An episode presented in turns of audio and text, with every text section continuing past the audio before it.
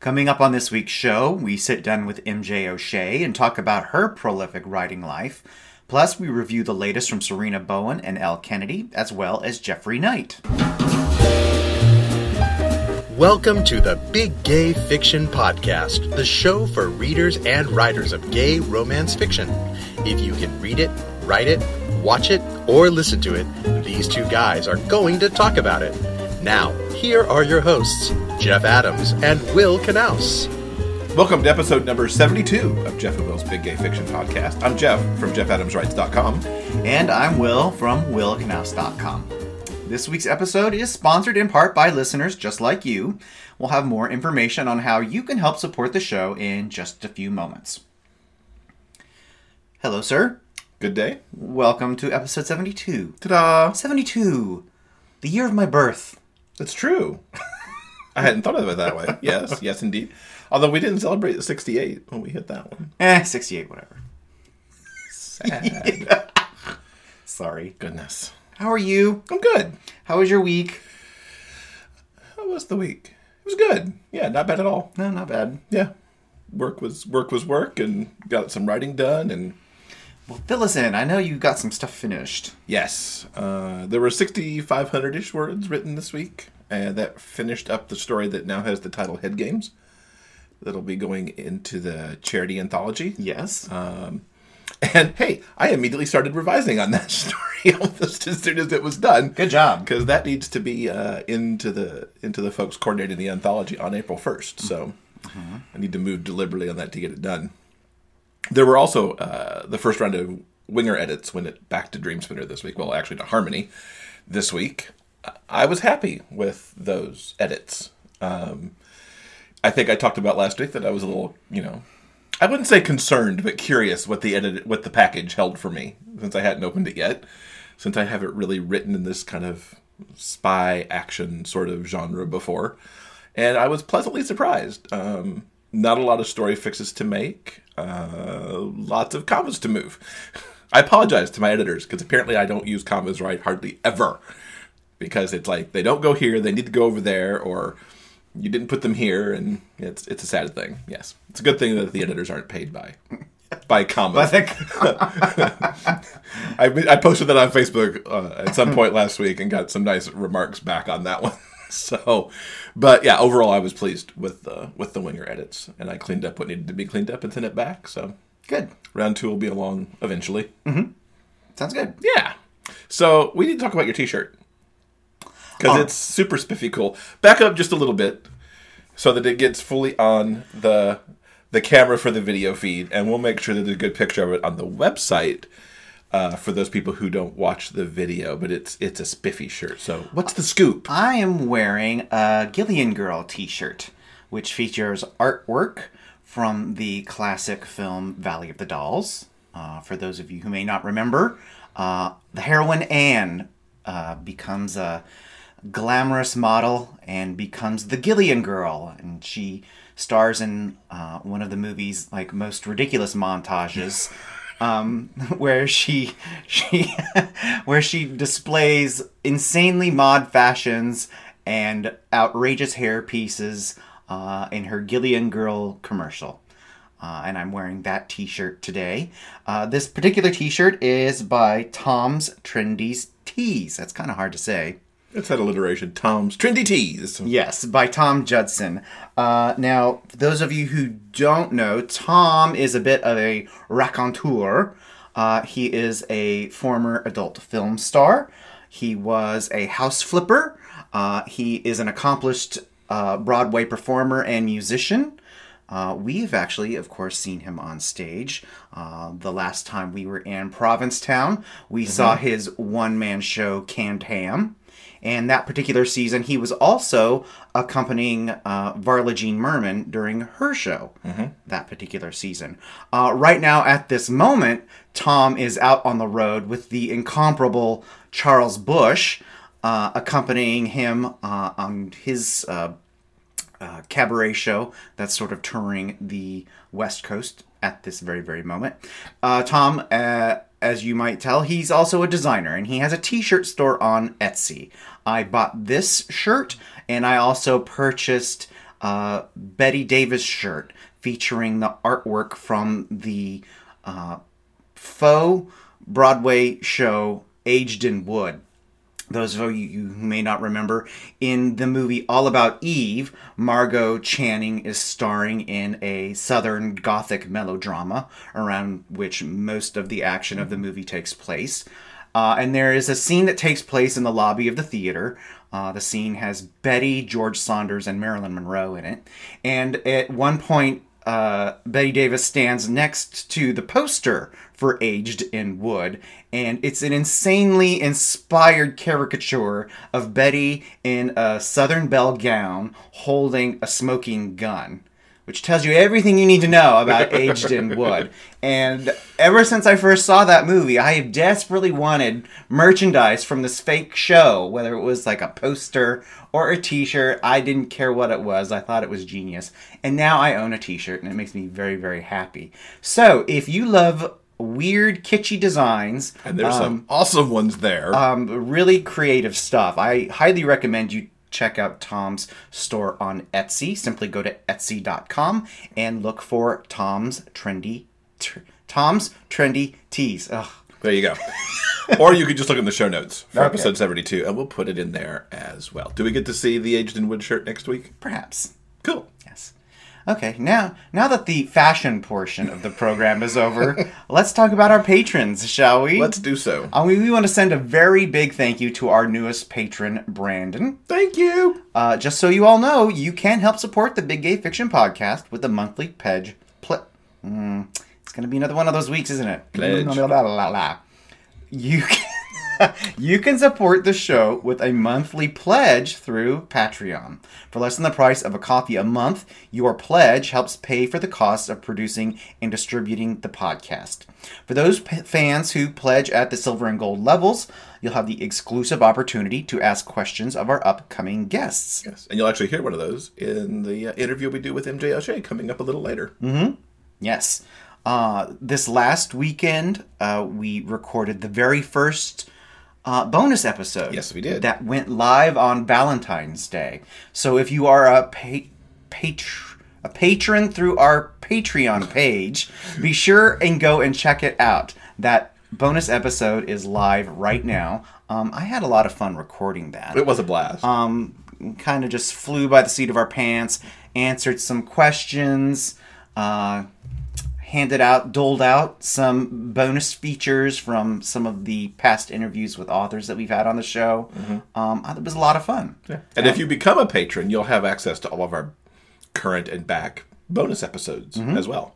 Yes. You can get details on becoming a patron at www.patreon.com/Big Gay Fiction Podcasts.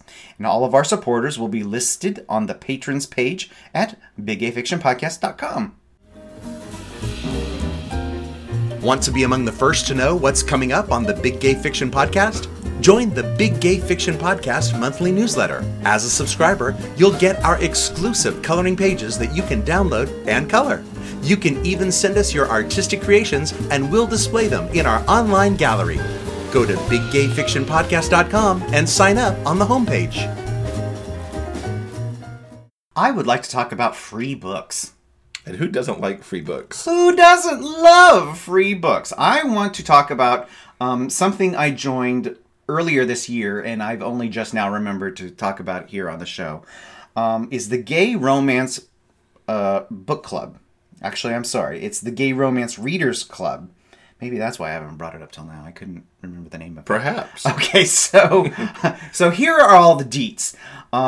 The Gay Romance Readers Club is a group of 12 authors who have gotten together to hand out one free book every month for an entire year. And all you have to do, it's completely free, is go to the website and sign up. The website is theromanceauthors.com. And the free book for February is A Walk Through Fire by Felice Stevens. So if you like free books, I highly recommend you check them out. theromanceauthors.com. And that'll be in the show notes also. Yes. Cool. And Felice Stevens, wow. That's cool. I like it. I'm glad you signed up. New bookstore to talk about that sadly we don't get to go to, at least not easily, because it's in Provincetown. Mm-hmm. There was a write-up this week in the Provincetown Banner that you happened across online somewhere to talk about the opening of the East End Books P-Town store, which opened up on Commercial Street in Provincetown just after New Year's. Jeff Peters owns the store. The newspaper article described him as a poor gay kid from Miami who became a lawyer, political activist. He's the founder of the first LGBT film festival in Tallahassee. He's a book publisher and a documentary producer. As if that's not enough, he decided to open a bookstore. As he told the paper, quote, "My dream ever since I was a child was to own a bookstore, and I always wanted it to be in Provincetown. Having been to Provincetown a number of times, I wouldn't mind owning a bookstore in Provincetown either." Me neither. Jeff is living the dream. Yeah, he is. It's really awesome. The paper describes the store as eclectic. There are cinema books, lesbian and gay titles, politics and history, fiction that Peters is excited about, so it is a curated store. It's got vintage LPs, graphic novels, anime, art books, what is classified as unusual periodicals, and artwork on display. And the pictures in the article were just, it looked like it was a very comfortable place. Comfortable, similar to how, Ripped Bodice looks. It's comfy. Exactly. It's a comfortable store to be in. Exactly.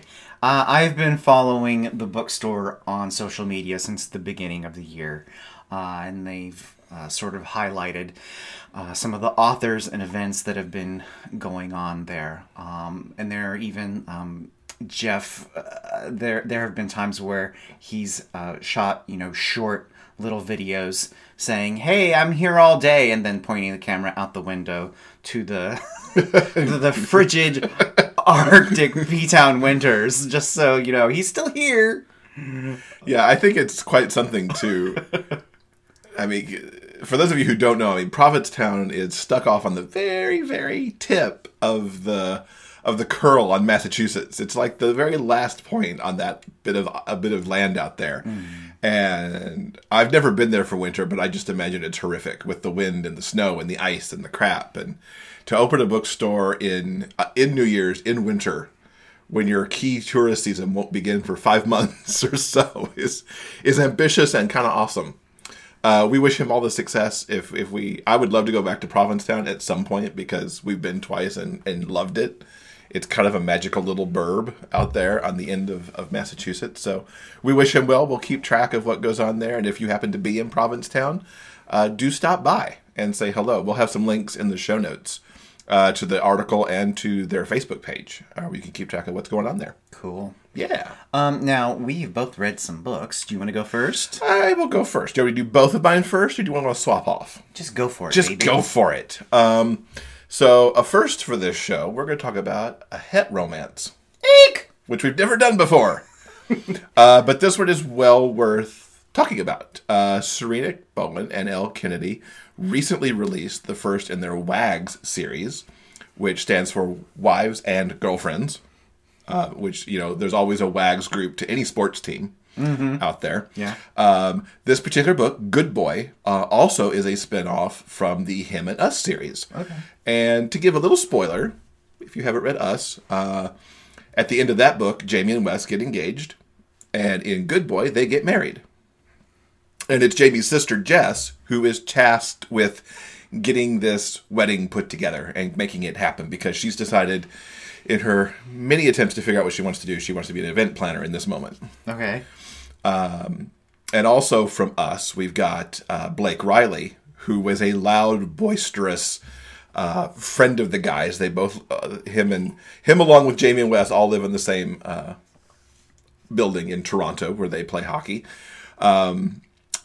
Jess and Blake hooked up in Us, and now this is their book as they finish their quest to become a couple. This is a romantic comedy unlike anything I've read before because Blake is loud and obnoxious. Well, you think he's obnoxious, but he's really got the heart of gold. And Jess is scattered, can't decide what she wants to do. After she gets Jamie and Wes married, she's like, I can't do an event planning anymore. But what she comes back to is wanting to be a nurse because she helped take care of Jamie when he got sick in Us.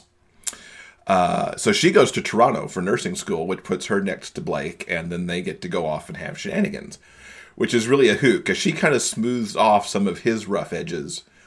And he kind of keeps her put together as she panics over all aspects of nursing school.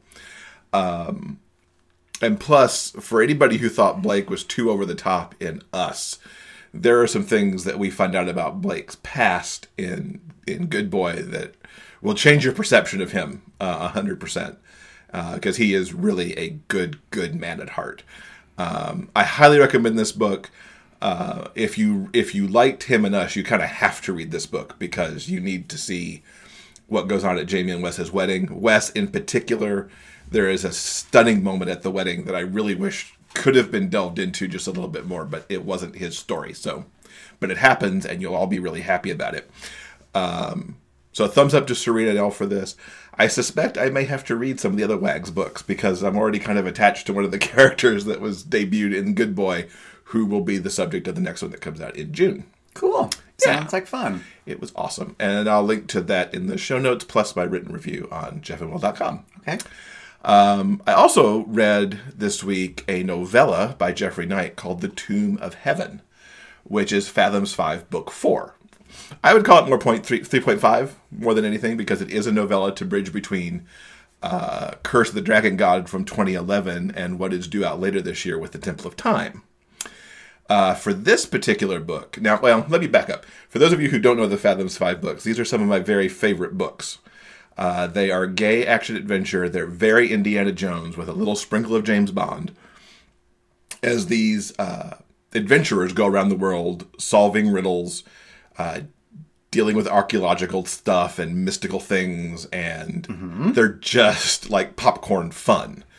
And where the novels are like reading an Indiana Jones book, for example, this is more like a little trip to the movies for a Saturday morning serial, except you get the whole story in this little short nugget. For this, we don't have all five of the Fathoms 5 with us. It's only Shane and Jake. Along with Jake's boyfriend, Daniel. That's Shane's boyfriend, Daniel. I gave Jake the wrong person. So sorry. As they are in search of the Tomb of Heaven, which has an immortality elixir inside of it. They go from a remote island where they meet kind of a Dr. Moreau character. He's actually named Dr. Moreau. But he is very like the Dr. Moreau that we all know.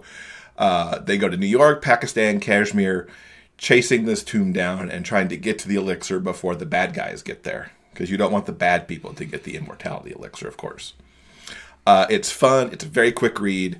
Highly recommend it. And the only thing that I found wrong with it was too darn short. I can't wait for the Temple of Time. I mean, it's been since 2011 since there was a new Fathoms book.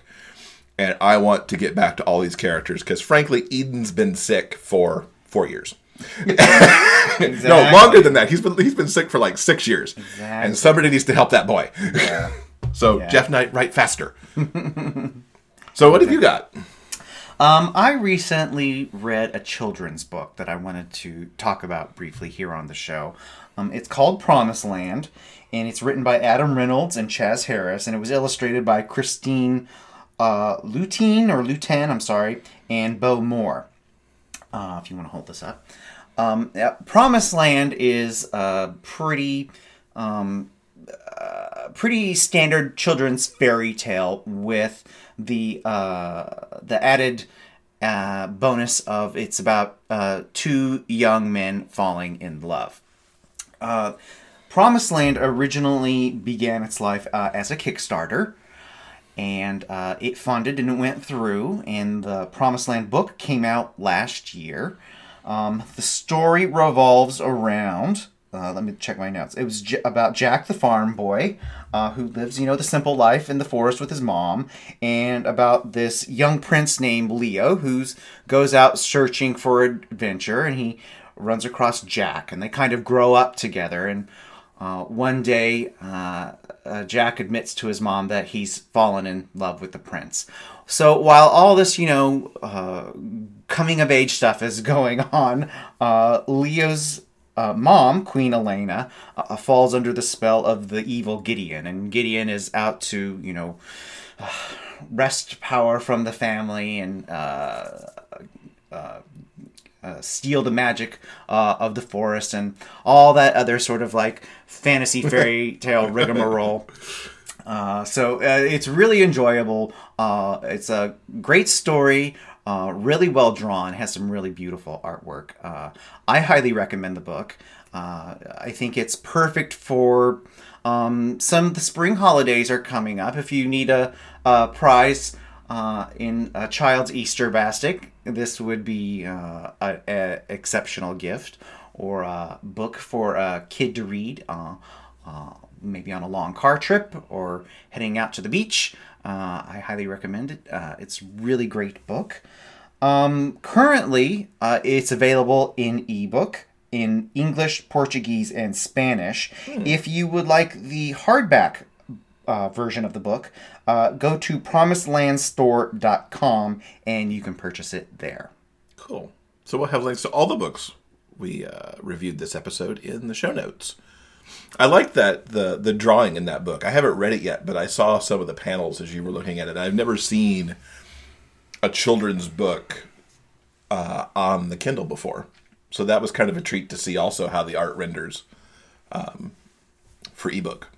Yes. Really well. Yeah. By the way. Yeah, really well, yes. It looks really lovely. And we will probably end up getting the hardback version one of these days. Cool. Hint, hint. Yeah, hint, hint. Your birthday's not for months yet. Just saying. Okay.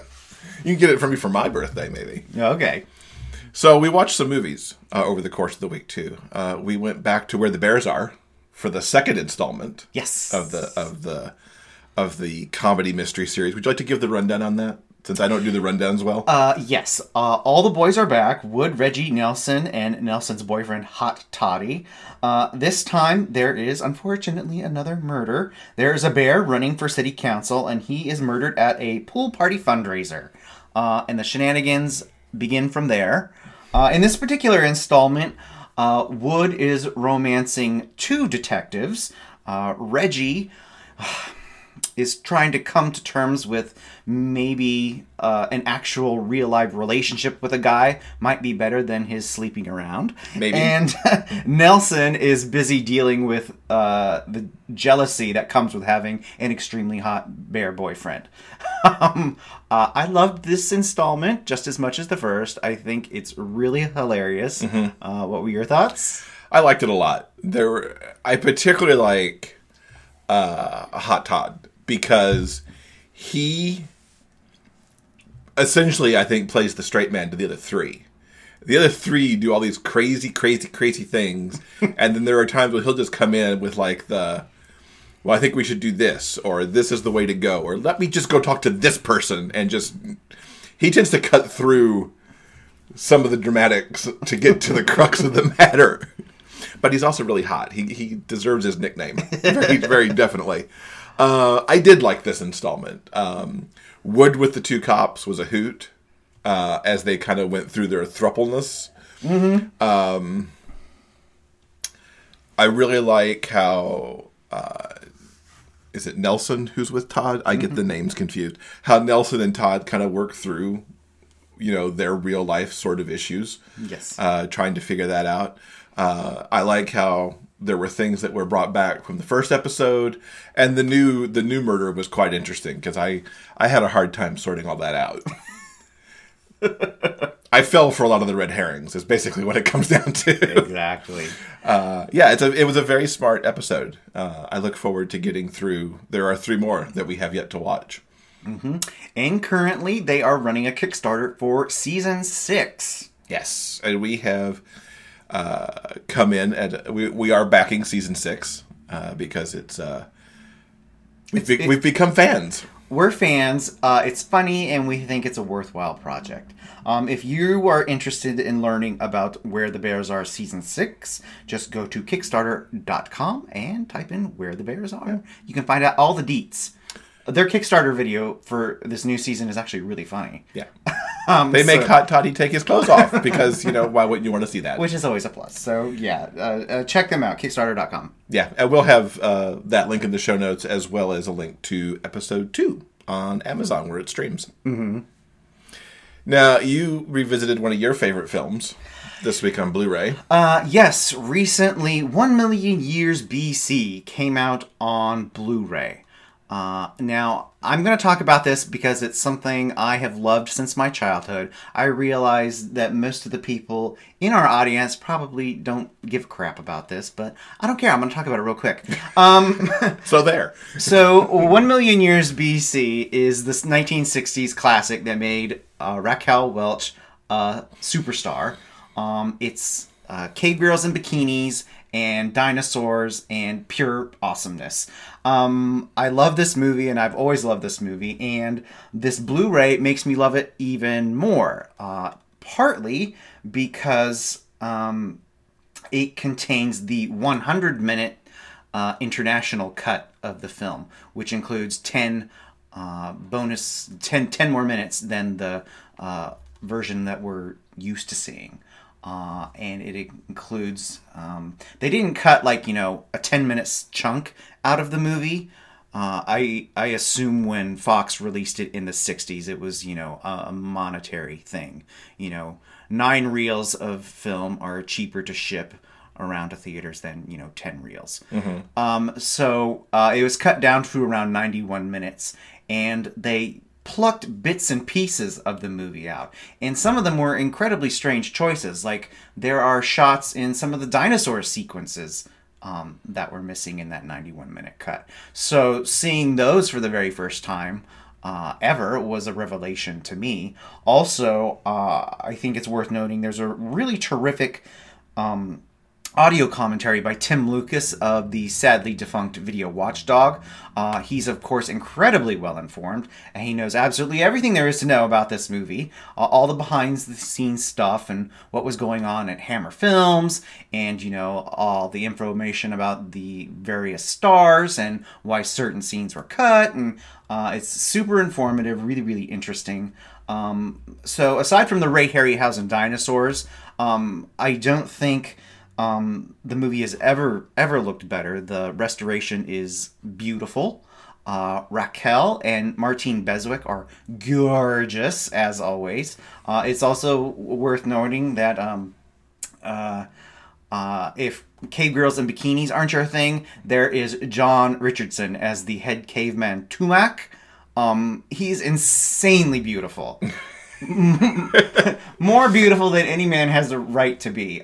He's gorgeous, and he's actually a really good actor. There's almost no dialogue at all in this entire movie, but through the cinematography and the actions and staging from the director and the actors, the story is very clearly, it gets across. You know exactly what's going on between, the rock people and the shell people and, all the interpersonal drama that goes on during the course of the film. Anyway, I highly recommend it. Love it to pieces. Check out the Blu-ray. Cool. We'll link to that in the show notes, too. Now, everybody knows that we like the Broadway musical Waitress, and we are huge fans of its composer, Sarah Bareilles. And we were excited yet heartbroken this week that it was announced that Sarah will be succeeding the Tony-nominated Jessie Mueller in the role of Jenna. Sarah will be in for 10 weeks, starting March 31st and going through June 11th, which is sadly just 10 days before we show up in town for our spring theater trip. Yeah. So we're sad we won't get to see Sarah be Jenna, unless she extends. Hint, hint.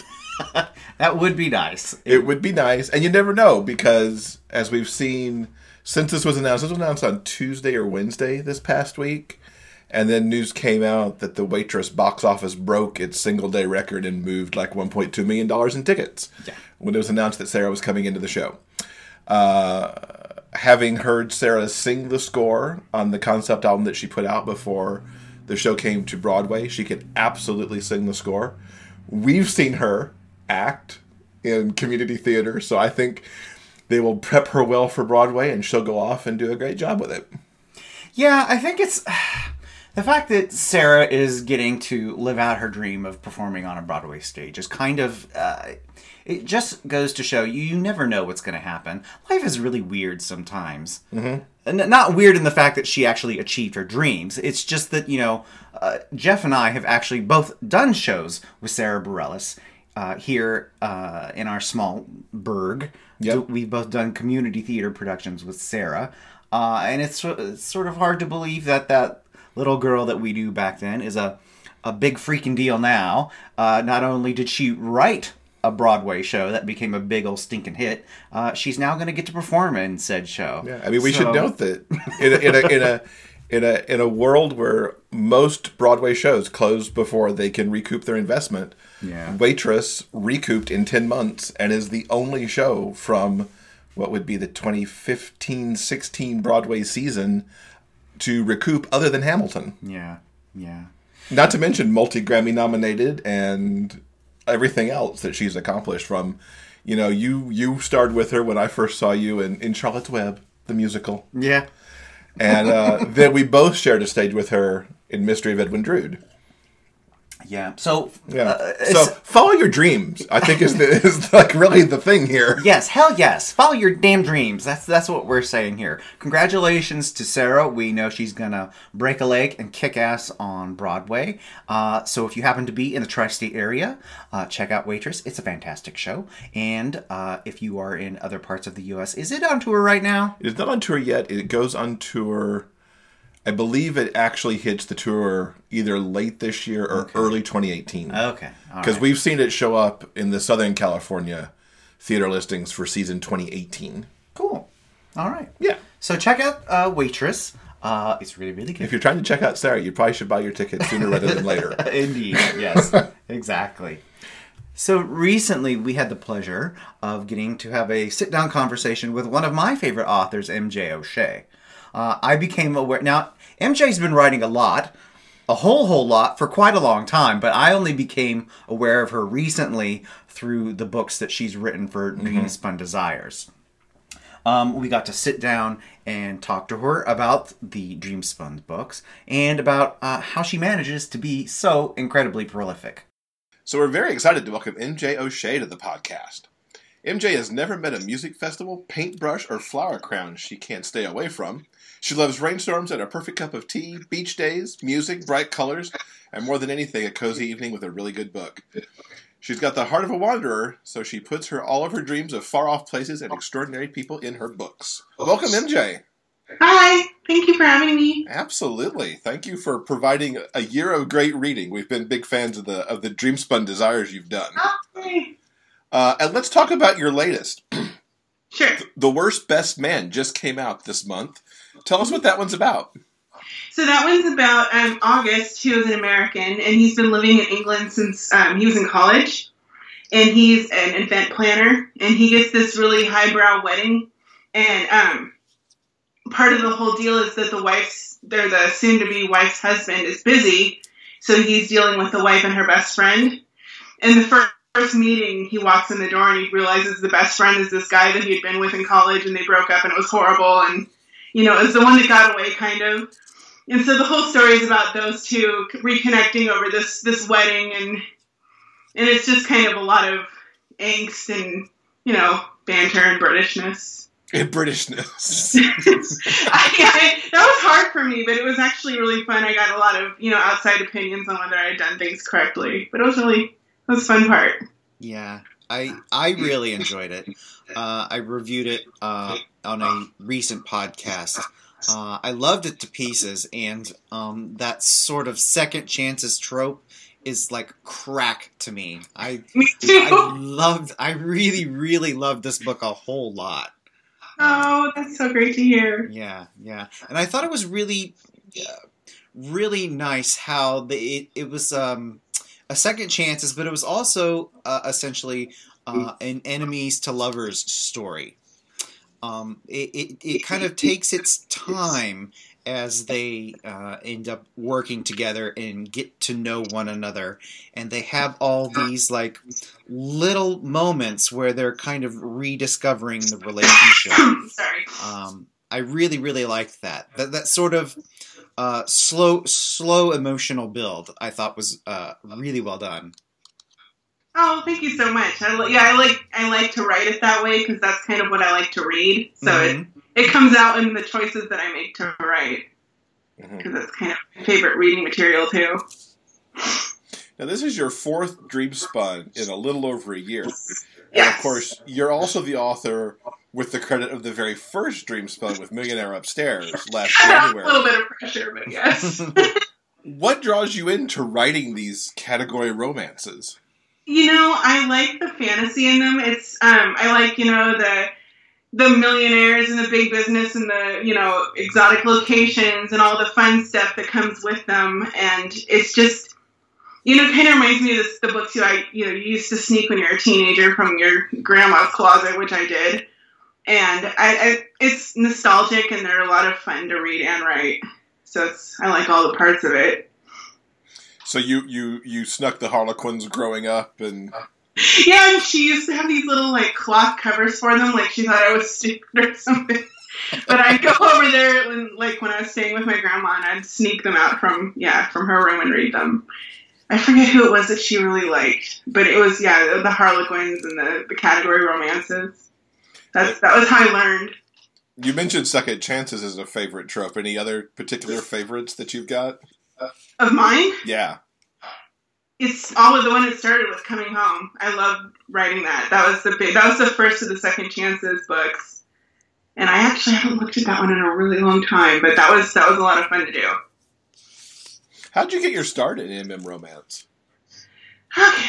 Well, it's a long story. No, there was actually a Halloween story contest, I think back in 2009, and I just entered it. I thought, maybe I can do this. I had read one of Mary Colmate's books, I believe. I'm almost 100% sure it was her. And I thought, I can try this. And I tried it, and I really, really liked it. And I ended up winning the contest, so that was a little bit of validation. And then I just went from there.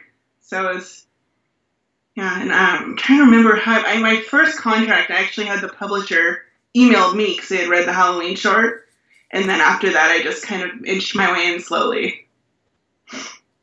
Nice. That's very cool. And you've become at least what I would call prolific with like 4 and 5 books coming out a year. Like, what's the secret for you to create so much? Once I get into the story, it's almost like it happens in real time and I don't notice the time going by, which sounds really crazy. I'm trying to think of a good way to say that. Yeah, I don't, once you get into a scene, it happens quickly, like you're experiencing it. So it doesn't really, it doesn't take me a long time to write, I guess the word would be. And then I go back and read it and make sure that it's okay later on. But I just write pretty quickly. Mm-hmm. And as far as ideas, I already have 15, 20 ideas that I haven't written yet because I just write them in a notebook and, keep them for a rainy day. So I have a lot of plans. Mm-hmm. Do you write every day? No, probably 4 days a week, and then do admin stuff so you don't get burnt out, and that stuff has to happen anyway. Like website updates and the typical stuff. And I guess you're also having to edit a fair bit too because of the number of books you're putting out. I would imagine you're almost always have some part of the edit process going as well. Yeah, sometimes for more than one book at a time. So there's always something like that going on. Yeah. So it's kind of, and then, the cover, all the stuff that's going on at once. So you're definitely busy. It's a good busy, though, I would imagine. Oh, yeah. This is what I want to do. So there's no complaining about the busy. It's a good busy, for sure. Do you get to do it full time? I do. I also, I have a substitute teacher certificate, so I can sub when I want to. That's what I used to be as a teacher. So, but mostly, yes. That's just, if you want to get out of the house or make a little extra money, I can go teach. That's nice. So you've got the option on what you're doing. Yes. I used to be a reading teacher in school. Shock. What? You're also a cover designer, too, we should mention. How does that fit in to, the schedule of writing and editing all these books? Very amateur-level cover design. I do that for fun more than anything, or if I have an idea that I can't really explain to the cover artist, and I mess around with it on my own until I get it. And mostly I just do that every so often, so it's not like a scheduled thing. But, I would be open to doing it more, but it's never kind of happened that way. So it's really just a couple of days a month that I end up doing that. It's a good skill to have, though. Whether you're dealing with other cover designers or actually, you know, having to produce some of them too. Yeah, absolutely. What would you say is the trademark of an M.J. O'Shea story? Okay, I thought about this one for a while because it's been asked me before, and I would actually have to say it's my best friend characters. There's, like, almost every book, there will be kind of not always the sassy best friend, but, like, the quick best friend that always has something to say. And that's because basically I have that character in my life. That's my own best friend, and she actually was one of the characters in the book.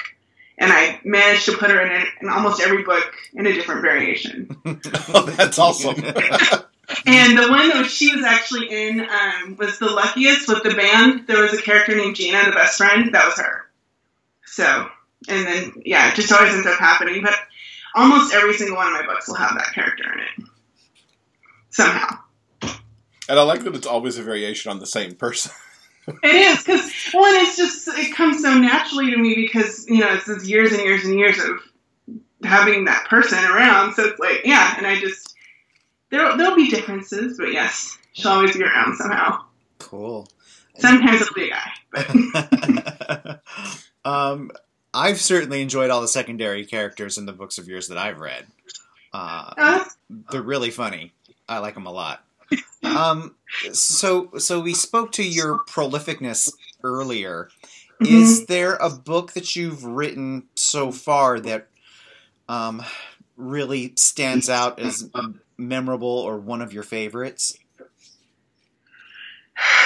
I would have to say I really liked writing Catch My Breath, mm-hmm. the boyfriend book, because I had to make up Twitters, like tweets and Twitter handles, and you know, all that stuff was so fun. I had to be a gossip columnist. There was a gossip columnist that showed up every so often in the book. And that book it took me probably 3 or 4 weeks to write. And it went so fast. And it was just a lot of fun. You mentioned you've got this notebook of ideas too. What generates your ideas for you? Oh, everything. Sometimes another book, like, I'll start with one book and end up coming up with an idea for another character in the book. Last week it was a house. I was in New Orleans, and we walked by this house, and I just looked at it, and I was like, oh, there you go. And I started that, and I have a character that already lives there. And that's the next book I'm going to write. So I'm going to do, not the first one, but the Dreams, Fun, Desires is going to have a new paranormal line. I forget what it's called. Beyond, but I'm on schedule to write one of those, and that's going to be the one that takes place in that house in New Orleans. Oh, fun. Oh, cool. Yeah, it's my favorite place. So I was like, you know what? Let's do it. Besides Beyond, are you going to branch out into the undercover line for them as well? Is that the mystery? That's like the mystery one. I'd love to. I'm not sure if I'm not a little intimidated by that. I've never written a mystery. It would be fun. I'd like to try. We'll try the paranormal one first and see how that goes. Yeah, mysteries have always seemed a little daunting to me because you've really got to piece everything together so well. Oh, absolutely. And it has to be not obvious, but makes sense at the same time as not being obvious. And it's a little daunting. Yes, good word. So one of our patrons of the podcast, Ellen, had a question. A lot of books that she's read of yours have been co-written with other authors. Mm-hmm. And she was curious if there's an author with whom you haven't worked with yet that you'd like to. Okay, as far as the authors that I know, I think it would be fun to work with Mary Calmé. She's so nice and such a great writer, and I don't know, I think it would be a big compliment for sure. And I don't know, Pie in the Sky would be a lot of people. Well, go Pie in the Sky. Give us some ideas. Okay, well, let's go with Neil Gaiman, because I adore him. That's completely out of the box. Completely. But that was probably one of my first favorite authors, and I've never not loved anything he did. Mm-hmm. So I remember reading him in middle school and just like, yes, that's what I want to do. That's quite the gambit of reading as a young person between Neil Gaiman and the Harlequins in your grandmother's room. It gets bigger than that. Yeah, I was just a crazy reader. I read everything, just all over the place, whatever I could find. But what are your favorites now to read, either inside or outside the genre? gosh, everything. It's so hard to come up with a favorite. I do really love, like you said, the Second Chances book. I'll find any one of those. I like anything as far as with best friends. It just, for some reason, that familiarity turning into another story works for me. And then outside of the genre, I really like fantasy. Of course, I love Harry Potter. I'm a big, huge Harry Potter geek. And I used to read, I don't know if you've ever heard of David Eddings. I was really into him when I was a little kid. It was this big, long fantasy series. He's a Seattle author, so just basically anything. I was going to try rereading Interview with the Vampire next week because it's been years, so we'll see. It's a good post-New Orleans book to read.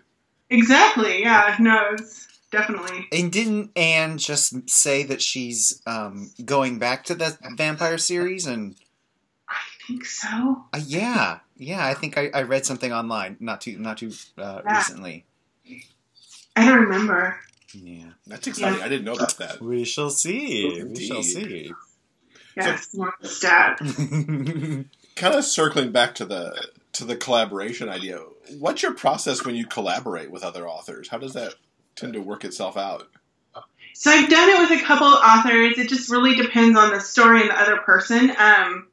When I was working with Piper, it was like we were both very new. And so she had come to me with some things she had halfway done, and we kind of fleshed them out and wrote them together. That was really quick. And we actually, our writing styles were very similar. So a lot of people couldn't even tell who wrote what. And then I'm writing a series with Poppy Dennison, and each one of us are going to take our own books.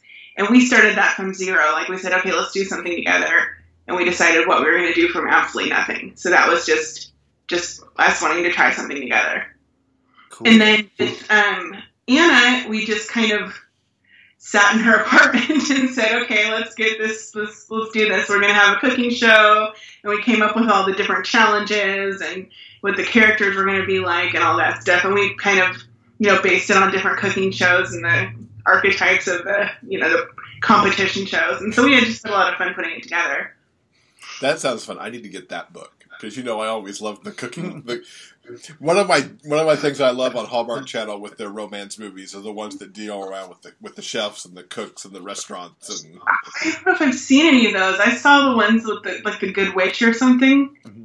Yeah. I ended up watching one of those all night.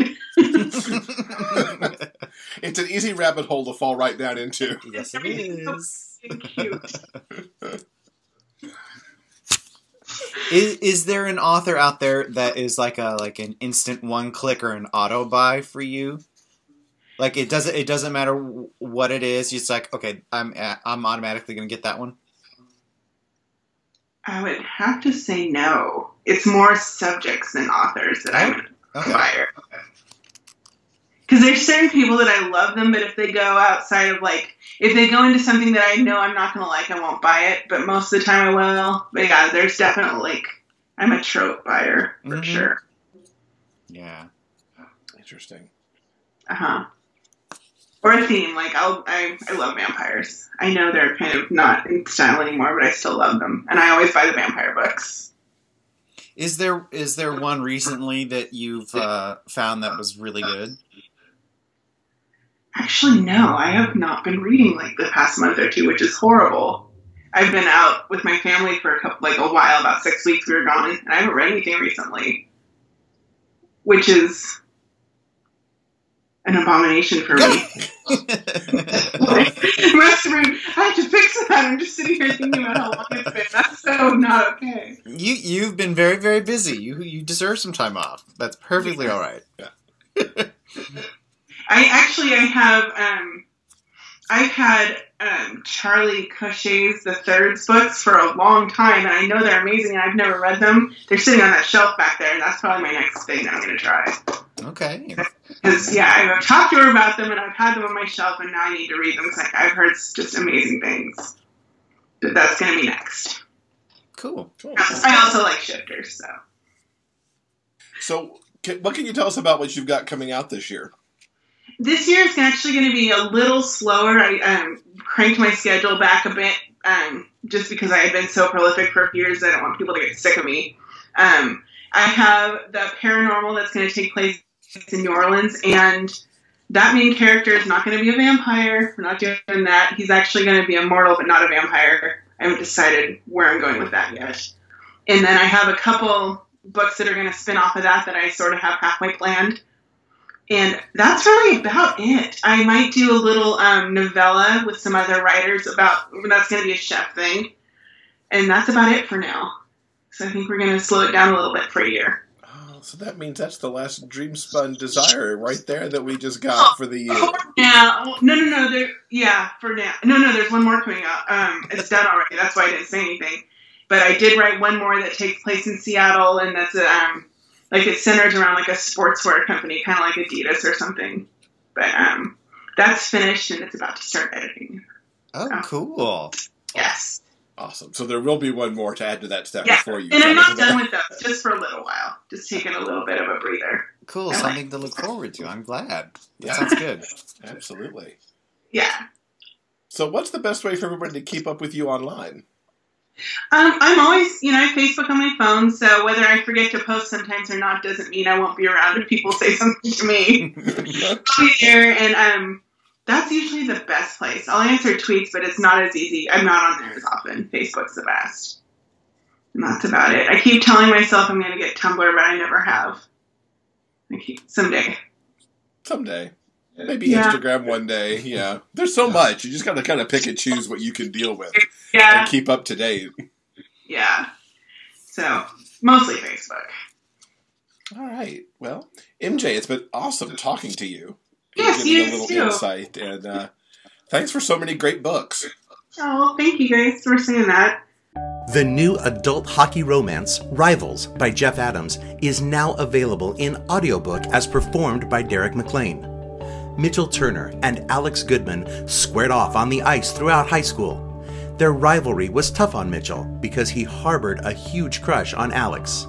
With high school and college behind them, they meet unexpectedly on Thanksgiving Day, once again on the ice.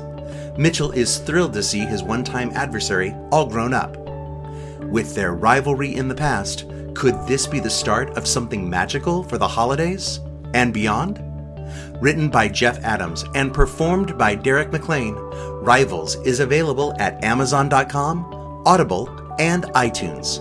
Also available in ebook. Get your copy today. So I think that'll do it for this week.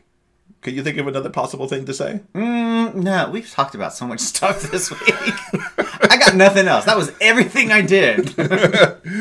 So coming up next week in episode 73, Michael Scott Garvin's going to be here. Excited to have him finally on the show to talk about his acclaimed debut novel, A Faithful Son. Yes, you loved that book. I did. It was one of the... I think I read it at the very end of last year.